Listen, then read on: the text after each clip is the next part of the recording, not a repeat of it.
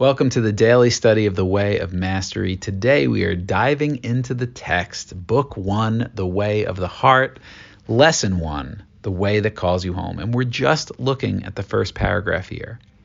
You know, it's very easy when you get a book to just get into it and start reading. And okay first paragraph second paragraph okay i'm reading for like the nuggets the wisdom the teachings.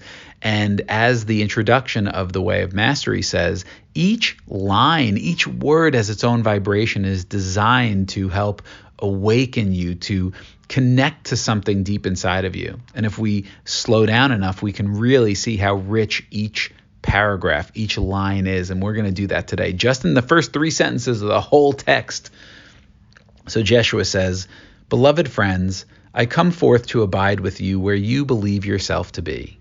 I come not for myself, but for you.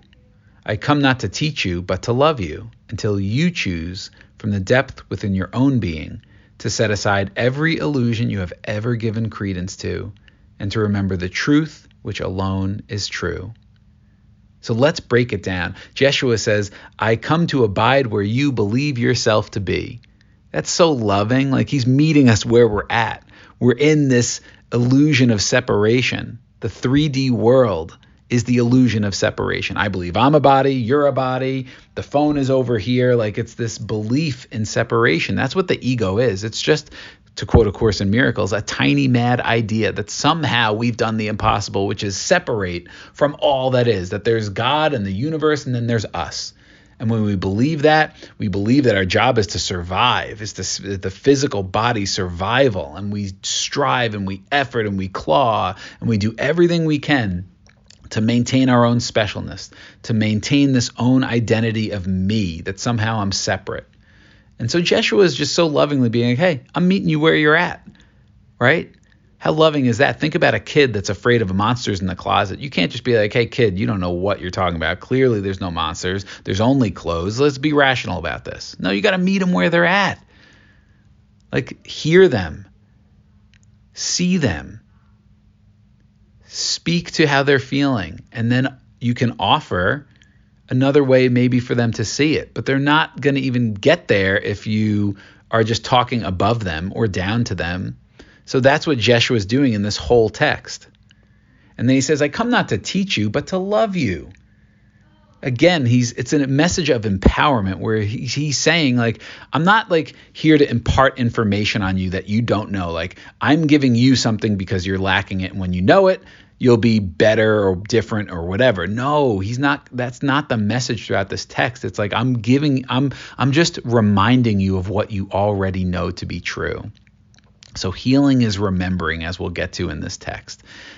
How empowering is that? And even more empowering, he says, I come not to teach you, but to love you until you choose from the depth within your own being to set aside every illusion. So it has to be our choice. Jeshua can't choose for us. Angels, guides, they can't make the choice for us. God's not choosing for us. God's not changing our mind because that goes against the gift of sovereignty, of free will. So it must be our choice. And Jeshua and our angels and guides in the universe can conspire for us, can guide us, can put us in and and uh, you know manifest situations that are for us that we can see and use, but we have to make the choice. How empowering is that?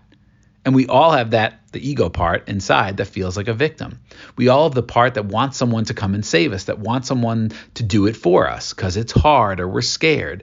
And that's how loving Jeshua is. He's like, I'm, I'm, I can't do it for you. I'm not doing it for you. You have to choose, but I'll guide and love you every step of the way and remind you every step of the way who you are.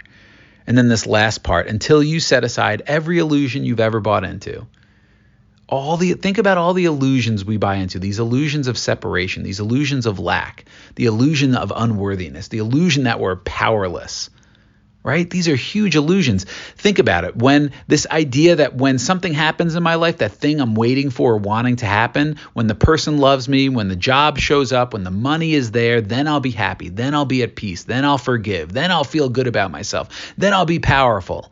All of these illusions, the illusions that something that may have happened to you in your human experience defines who you are. Oh, this traumatic, horrific experience happened to me. That must be evidence that I'm unlovable, that something's wrong with me, that I'm damaged. Illusion. The illusion that something external can define who I am. Illusion. So Jesus is saying, I'm here to love you every step of the way until you remember who you are, what you are as divine until you choose. Have you ever been where somebody makes the choice for you and you you agree with it and it makes sense? You're like okay yeah i'm going to do that. You're choosing it but i agree with it. That's such a different energy than when you stand and you're like i'm choosing this from the depth of my being. That is a claim in the universe. That's a choice that like it is so.